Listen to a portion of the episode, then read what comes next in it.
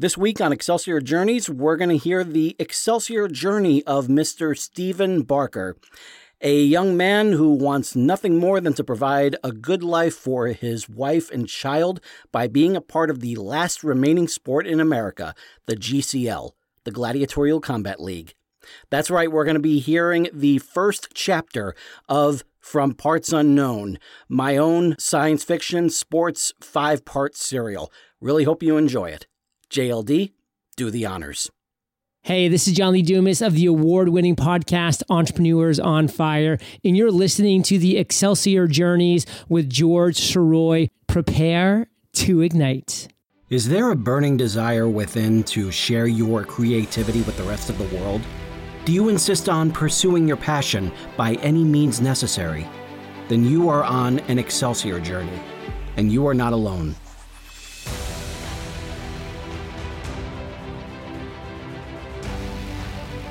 Welcome back to Excelsior Journeys. This is George Sirois. Thank you so much for being here. It's been over 90 episodes so far, and we are getting so close to that landmark 100th episode. And believe me, we are not stopping anytime soon. There's so much more on the horizon for this show. And if you've been enjoying this show so far, please make sure to share it. You can find the links for all of the different platforms at he'sgotit.com slash podcasts. There, you'll be able to also send a uh, rate and review over on Apple Podcasts, which are always appreciated and really, really help with getting more attention to this show. And you can also click on the Buy Me a Coffee link if you're looking to support the show any in any other means. That is always very much appreciated as well. For this week's episode, I wanted to take some time to introduce to all of you my five part science fiction sports serial from Parts Unknown. Not much has been said about this. At the same time, it's a story that I'm really, really proud of, and it's gone through quite a few iterations in its time. It's been over 25 years that this story has been in existence somehow. Um, I would say it's almost 25 years that the initial concept has been written out, but the idea has been with me for quite some time before that. Um, it was back in 1995 when I was walking around on Amsterdam Avenue uh, in New York City during my freshman year of college.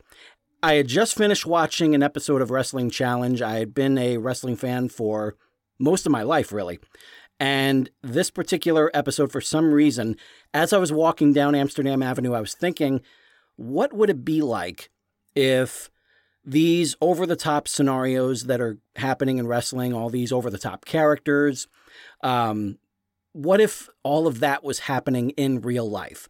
What if that was part of their day to day life?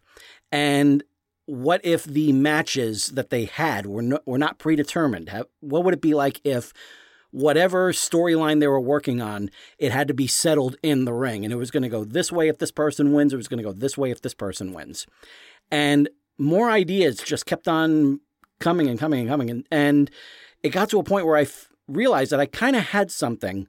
And I basically introduced this character that would. Um, that would become like a an amalgam of both Undertaker and Kane, uh, because he would wear a mask. He's someone who was a regular person who wanted to do right by his family, and he winds up being injected with this formula that basically kind of turns him into this mon- monster of a human being.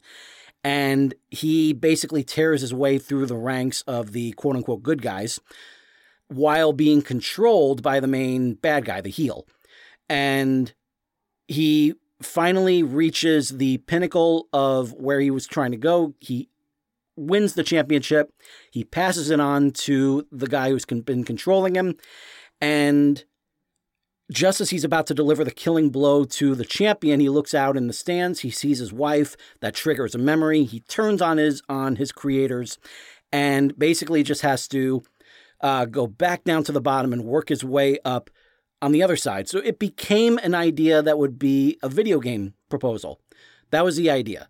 So would he would start off, you know, like uh, just going from one character to another. It was a fighting game, obviously, and once he was done, he beats the champion, and when it when he makes that turn and all of a sudden he's a good guy now, then he starts back down at the bottom and works his way up all the way to the champion, the guy that he handed the belt off to.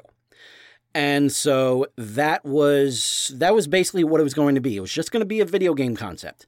And then in uh, 1998, 1999 or so, that was when I got the idea of like, well, let's see how it looks as a treatment to a story, to a script. And so I wrote the treatment. And it came out pretty good. Then it was, let's see how it is as a script.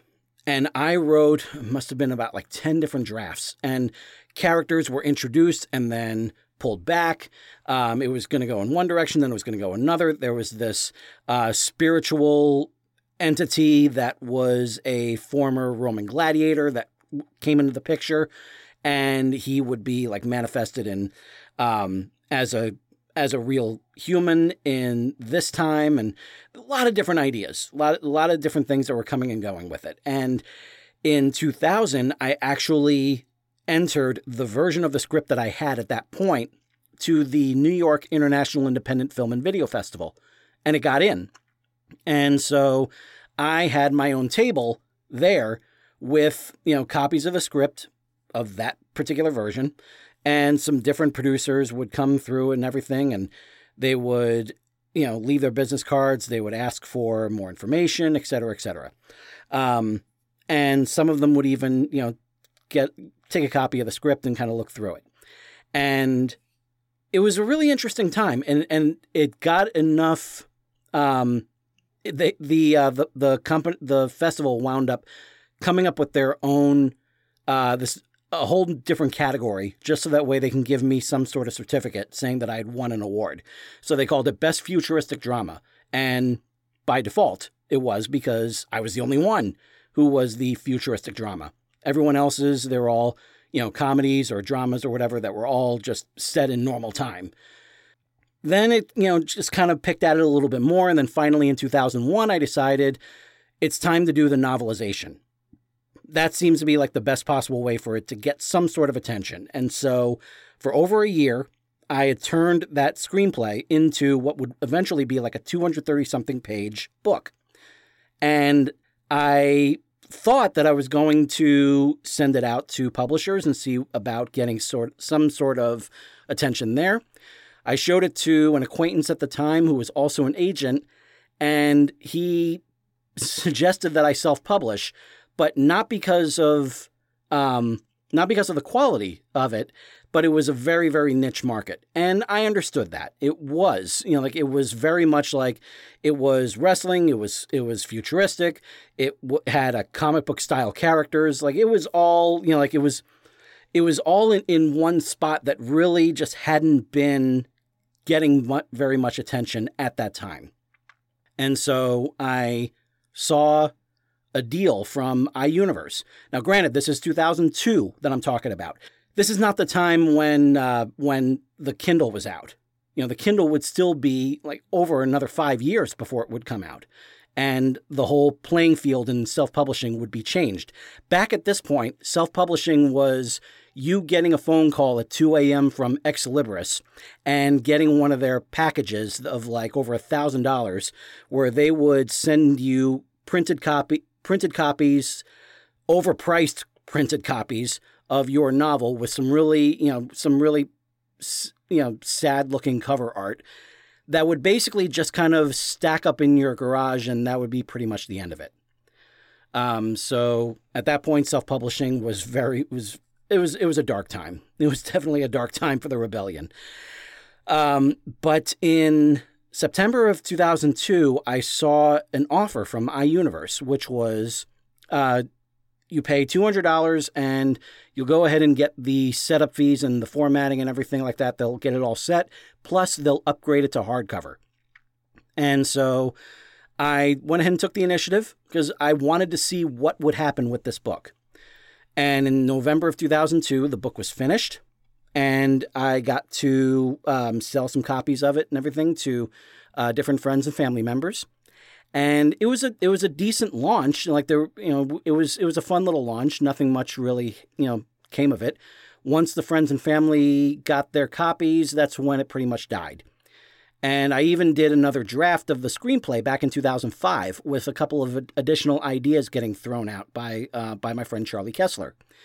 And I was able to incorporate those ideas and, um, and I, and it seemed like I really had something. I wasn't sure what it was, but I knew I had something. And then in 2010, even better, um, I reached out to iUniverse again. At that point, again, there was still nothing really happening with it. But now that, you know, at this point, things were really taking off with the Excelsior manuscript, and it looked like there was going to be a future for that as well. So I reached out to iUniverse and I said, you know, like, what do you have any sort of deals that are that's going that are going on right now? And they said, if you pay two, um, if you pay, if you buy twenty five copies of your book at 50% off, they'll upgrade it to an ebook. And I thought, great, that's a, a, new market. Let's go for that. And so I got my 25 copies a few days later, and then I waited and I waited and I waited. Months passed, still no ebook. And then in January of 2011, I spoke with one of the members of a group that was functioning for a while called the Indie Book Collective. And they asked me, what else do you have other than Excelsior? Because Excelsior had come out, the ebook had come out, and things were were moving with that. And I said, well, I have this other book from Parts Unknown, and I have it through iUniverse. And I was told you got to get your you got to get that book back from them. You get the book back, you get your rights back, and you get to put out the book yourself. You get to put out the ebook at your own price. And I thought that would that's the best way to do it. And so I reached out to iUniverse and I said, Where are you with this ebook? They hadn't even started yet after all this time. And so I said, you know what? I'm going to take back my rights. I'm going to go ahead and take it out of the catalog. I, am I think I'm done. So they let me go ahead and just walk away from it. It wasn't selling, so it was not something that they felt worth holding on to. And when I got those rights back, I took a look through the 2002 version of this book and I didn't like it anymore. Turns out that the the technology was very much antiquated at this point. You're talking about when I wrote it from uh, from March 2001 to July 2002, and technology changed a lot in 2011 when all of it when I was reading this again. And so I was thinking back to some elements that I had in um, that I had in the 2005 draft and seeing how can I play those elements a little bit better. And so in Labor Day of 2011, after several months of adding one idea to another to this whole thing, I finally sat down, I finally started writing the new version of From Parts Unknown. And it was quite the odyssey. And it got to a point where I was I was at the point where I was getting to the stopping point, the end point for the 2002 book, but I was only about three fifths of the way through the story. So I decided I was going to make it a five part serial and play it like the season premieres of G.I. Joe and Transformers that I always loved. Those good sprawling five part stories that would that would bring in a whole lot of information and really kind of set the table for what was to come uh, for that season. And so I went ahead and did that. And it, for several years, off and on, I was working on this story. I knew I had something, but I wasn't sure what. And then finally, after all this time and um, finally coming up with uh, something really solid, and uh, I'm talking all the way up to 2019, that was when I finally had a story that I could be really, really proud of. And so in lieu of sending it out to another publisher, in which I did. You know, like I went ahead and sent it off to um, to Aloris Publishing, the same ones that have taken a chance on me for Excelsior and Ever Upward, and I promise to Aloris Publishing, greater glory is coming. I will make I will make sure that happens. Um, they wound up turning it down, but at the same time, I was fine with that. I felt there's something about this story that I felt needed to just kind of get out there. And so I took the self publishing route. I set it up on both Amazon and Ingram Spark using the same ISBN. So that way, um, anyone who is a bookstore owner can reach out and get the, their copies through Ingram. and not have to buy them from Amazon, the company that wants to put them out of business. And so in 2019, I had my official launch of the completed five part serial, all in one volume of From Parts Unknown. And that launch took place in, um, in September of 2019 at Barnes & Noble at the West County Mall. And I am just really, really proud of how the whole thing came about. Um, the book itself, as I say in the back text of the of the book, it's a it's very simple. Out of work, out of insurance, out of options. All Stephen Barker wants is to provide a better life for his wife and child, and his only answer is to become a star in the last remaining sport in America, the Gladiatorial Combat League. But while Stephen's intentions are noble, he has no idea that the GCL is becoming more and more corrupt behind the scenes. The current world champion, Kyle Flight, is forced to deal with constant rule changes proposed by the head booker known as Vornicai, including the use of weapons in the ring, but Vornicai is keeping his latest plan to usurp the championship a secret from everyone. And if it works, it will turn an ordinary man into a weapon to tear through the GCL ranks. All he needs is a test subject someone like Stephen. So, for this week of Excelsior Journeys, you're going to hear chapter one of From Parts Unknown. And I really hope you like what you hear. We're going to take a quick break because we are sponsored this all all this month. Maine's Playing Cards has sponsored from Parts Unknown. I am really grateful to them for taking a chance on this, and I really hope that all of you take a chance on their high quality limited edition playing cards. Again, that's Maine's Playing Cards. You're going to hear a little bit more about them, and then we're going to jump right into From Parts Unknown. We'll be right back. This episode of Excelsior Journeys is brought to you by Maine's Playing Cards. This launch deck is limited to 2,500, so check them out today before they are gone. Maine's Playing Cards is proudly based out of St. Louis and was started in 2020 during some of the world's more challenging days. To the creators, Andrew and Greg, this company became something positive to hold on to. And one year later, Maine's Playing Cards is very grateful for all of the support that they've received from so many, and that they can call this creative outlet a job. You can check them out at mainsplayingcards.com. I will post a link in the show notes and be sure to get one of their limited launch decks. By George He's Got It presents From Parts Unknown, the complete five part serial. Written and read for you by George Sirois. Dedication I have witnessed so many historic moments in sports and sports entertainment, but none of them would have mattered to me if it weren't for my grandfather making me that wonderful three letter word, a fan. George Henry Pete Sirois introduced me to wrestling with an autographed photo of Andre the Giant. He got me posters for the New York Giants to hang up in my room after Super Bowl 21, and he gave me his Super Bowl 25 ticket stub.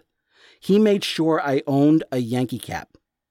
We never got to experience the victories of our teams in the same room at the same time, but he started a tradition in my family that I can't wait to introduce to Scarlett. Thank you, Pepe. I miss you. Part 1 the Blunt Object Amendment. I don't see WWE needing to evolve to what UFC does because, quite frankly, sometimes the fights are long and boring, guys lying around, and sometimes the fights are fast and over in five seconds. I've always thought one of the things about us, if you look at us solely from a sports standpoint, is that we always give you a good show. We're never going to give you a crap game. I think if anybody needs to evolve, it's them give more of an entertainment standpoint. Paul Levesque, aka Triple H. Chapter 1 Is that Carrie? Stephen's eyes refused to look away from the wallet sized picture of the stunning brunette taped to the inside of his red locker door. She wore a simple white tank top that emphasized her outstandingly fit body. She was flashing a smile so dazzling one would swear it had the power to cure diseases. In her arms was a boy no older than six, gleefully waving at the camera with a big toothy grin. That picture was the sole decoration the large, broad shouldered man allowed in his locker, the one small area of the wrestling gym he claimed for himself. Jimmy Park's question echoed throughout the otherwise empty locker room, and Stephen had yet to acknowledge it. He was too preoccupied with sliding on his blue jeans and gazing at the picture, lost in the depths of his wife's striking blue eyes, which had a certain hypnotic quality to them that shone through even in the tiny photograph. Park slapped his right fingerless gloved hand on his friend's shoulder. Hey, Barker, you all right, man? Stephen's nose immediately wrinkled as he snapped out of his trance like state. What the hell is that you're wearing? Park pointed at the bottle in his locker. GCL, reality. Stephen stifled a laugh as he grabbed his light blue button down shirt from his locker. My God, they released their own cologne? What do they put in it? Concentrated Kyle Flight sweat? Park shut his locker door, blocking his treasure from any additional mockery. I like it, so do the ladies. You should see how they flock to me when I'm wearing it. They like it because it keeps away the mosquitoes. You're just jealous, that's all. Stephen nodded and rolled his eyes. Yeah, that's it. Jealous. Park looked over Stephen's shoulder and got a closer look at the picture. Is that Carrie? My God, she didn't even look this good at your wedding. Where the hell did you get this taken? Last week. Eight long years with you, and she still looks this good? You know, if she's ever looking for an affair. Before he could finish his sentence, Stephen gave him a quick punch in the gut. Park stepped back. I'll remember that when we're at the tryouts, Park taunted while rubbing his stomach. Good. That was the idea. Park walked back to his locker and grabbed his bag as Stephen opened his wallet. All the requirements were there state ID, social security card, government assistance charge card with a valid date on it. No cash inside. He didn't need weird looks from anyone. What are you doing with that? He had heard cash handlers being asked. As Stephen slipped his wallet into his pants, Park asked, You didn't tell Carrie about this whole thing, did you? What do you mean? Stephen asked, as he slid on his shirt and buttoned it up. Last time I was over for dinner, she had a shit fit because Tommy was watching a GCL show. Now here you are, trying out for the company. What's she going to say if you get accepted? I'll let the contract do all the talking. Once she realizes how much money we'll be making, she should come around. And if she asks you what you've been doing all this time, you've been out of work for what, three months now? She knows I've been looking, and hey, look at what I'm doing here. If I can get in, we can build up enough credit to live in Manhattan. And there's always a chance to try out for the other rosters. There's more than just the Eastern Division, you know. Stephen winced. Ugh. And deal with all the registration forms and being put on the wait list to move to another state? No. I gotta do this here. Park slung his bag over his shoulder. Yeah, well, maybe you should at least do some of the talking. She sees GCL anywhere on that contract and it's confetti. You of all people ought to know that. I'll see you tomorrow, okay? Just don't let her find your tights if you want to keep your balls. Park laughed over his shoulder as he exited the locker room. Stephen was wearing his street clothes when he stepped into the main gym area. He felt a shiver creep along his spine as he looked around the interior. No matter how many times he had seen it, he always felt as though he were seeing the gym for the very first time. Located on 9th Avenue in Midtown Manhattan and with a spray painted exterior, any unsuspecting passerby would just continue along without so much as a second thought. The interior of the building, however, was a combination of museum and church. Sure, the black paint on the walls had started to peel over time, and the constant stench of sweat and blood permeated the room, but the wrestling ring in the center was kept in pristine condition. The ropes were taut, the mat always spotless, the apron covering the side straightened, and the block lettered logo for the Gladiatorial Combat League served as a constant reminder to anyone in the gym of what was the only sport in town. A spotlight focused its brilliant intensity down on the ring to provide the closest possible atmosphere for wrestlers. Around the upper walls of the gym were 14 different framed animated posters of various epic moments from wrestling history, looped to play over and over, in chronological order, eerily akin to a professional wrestling mixed martial arts Stations of the Cross. January 1948, Orville Brown wears the National Wrestling Alliance World Heavyweight Championship as its first ever champion. April 1963, Buddy Rogers becomes the first ever Worldwide Wrestling Federation champion. September 1981, Ric Flair defeats Dusty Rhodes to win his first NWA Heavyweight Championship. January 1984, Hulk Hogan defeats the Iron Sheik to win his first World Wrestling Federation Championship. August 1994, Shane Douglas throws down the NWA Heavyweight Championship and declares himself the Extreme Championship Wrestling World Heavyweight Champion. February 1997, Mark Coleman wins the first ever Ultimate Fighting Championship heavyweight title. March 1998, Stone Cold Steve Austin defeats Shawn Michaels to win his first World Wrestling Federation Championship.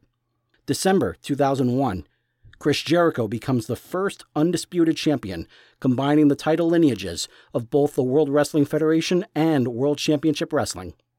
May 2007, Kurt Angle holds up the Total Nonstop Action World Heavyweight Championship, becoming the first champion of the title's lineage. August 2019, Chris Jericho becomes the inaugural All Elite Wrestling World Champion. October 2022, Johnny Cabrini stands victorious in the middle of the ring after winning the inaugural Battle Royale for Canada's Stampede Alberta Wrestling promotion, becoming the first champion. June 2041, Edward Flight becomes the Fighters, Gladiators, Warriors North American champion, absorbing the SAW championship. February 2052, the punch that changed it all. Togar punches Vern Dappy across the jaw and starts an actual fight during their championship match. August 2053, Kyle Flight holds up the Gladiatorial Combat League World Championship. Stephen smiled as he took in the different moments of history and turned toward the ring to see a bearded, stocky gentleman running back and forth against the ropes. After the man bounced across the ropes for a third time, he launched himself and dropped an elbow on an imaginary opponent in the middle of the ring.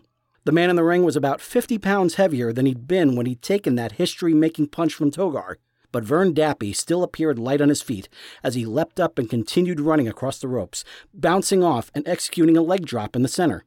He had the same rough demeanor as he did during his peak years, with his long hair and big bushy beard giving a common man look that appealed to all demographics. Stephen lowered his back to the floor and leaned against the doorway to watch the show. He had caught Vern practicing his moves after his wrestling class before, and it always made him smile. Vern stood up and, oblivious to anyone watching, clenched his fist in front of his face, as though he were grasping an imaginary microphone, and began speaking to an imaginary crowd. I'm not a bitter man for what you did to me, Sotek. In fact, I'm damned happy that you did it. You see, I don't know what the hell kind of man you think I am, but the last thing in the world I hold is a grudge. But first, I'm going to hold your big moronic head as I squeeze the very life out of you. And after that, I'm going to reach inside and grab whatever alien thing is possessing you. Stephen could no longer resist, and squeeze the very life out of it, too. Vern whipped around and gasped, startled out of his boots. Christ, Stephen, don't do that! I remember that speech, the first Coliseum Classic, right? Seems so long ago. I still don't know how Gary Blackman could afford putting up that special. Think it would get this far? Vern leaned against the ropes. It's amazing what one accidental punch can accomplish in this business. He'd made the air quote gesture when he said accidental and gave his jaw a rub. But it was a lot more of a sport back in the day. I'd say it's more of a sport now than it's ever been. You guys already knew who was winning and everything. And now that there are no run ins or. Vern pointed a finger at Stephen, his now thundering voice reverberating off the gym's walls. It was always a sport to me. Back then, it required athleticism and instinctive ability to pull off these moves without hurting yourself or your opponent. Now, all you need is a reason to hit someone. For what? Stephen picked up his bag and shrugged his shoulders. For the good of the public? For love of the game? Vern rolled his eyes. For the good of the public, right. Well, yeah, the president said that since all the other sports imploded, a company like GCL was was doing a public service, blah blah blah. I don't buy that line of happy horse shit for a second, and neither should you. Stephen, you're here because it's the only real high paying job that's left. You're lucky they haven't found a way to automate the wrestlers yet. Vern stepped over the middle and lower ropes and walked down the metal stairs to stand on equal ground with a student. You think it's ever going to be like that? Stephen asked. Nobody ever thought wrestling would be like what it is now. Look how that turned out. His teacher responded. On your way home? Soon. The evening news is starting up soon, and I want to see the top story. Then I got to pick up my assistance money. Ah, yes, of course. You did make sure to notify the Assistance Bureau you were trying out for the GCL, right? They throw in an extra 20 credits per week. Stephen nodded as Vern jogged to his office, grabbed the black hooded sweatshirt and put it on before shutting off the office light. The teacher and student strode side by side to the exit, and Vern swept his fingers along a touchpad adjacent to the door in a downward motion. The lights dimmed until the room was pitch black, with the lone spotlight still hanging over the ring. I hope you've enjoyed chapter one of part one of From Parts Unknown. And if you have, I have a real special treat for you. All you have to do is go to the store at he'sgotit.com, select From Parts Unknown in the store to purchase a direct copy from me to be sent over to you, and use the coupon code GCL, and that will get you 20% off of From Parts Unknown. I hope you have a wonderful week and for From Parts Unknown and for my sponsor for this month, Maine's Playing Cards. This is George Sirois saying to all of you, ever upward, and I will see you next week.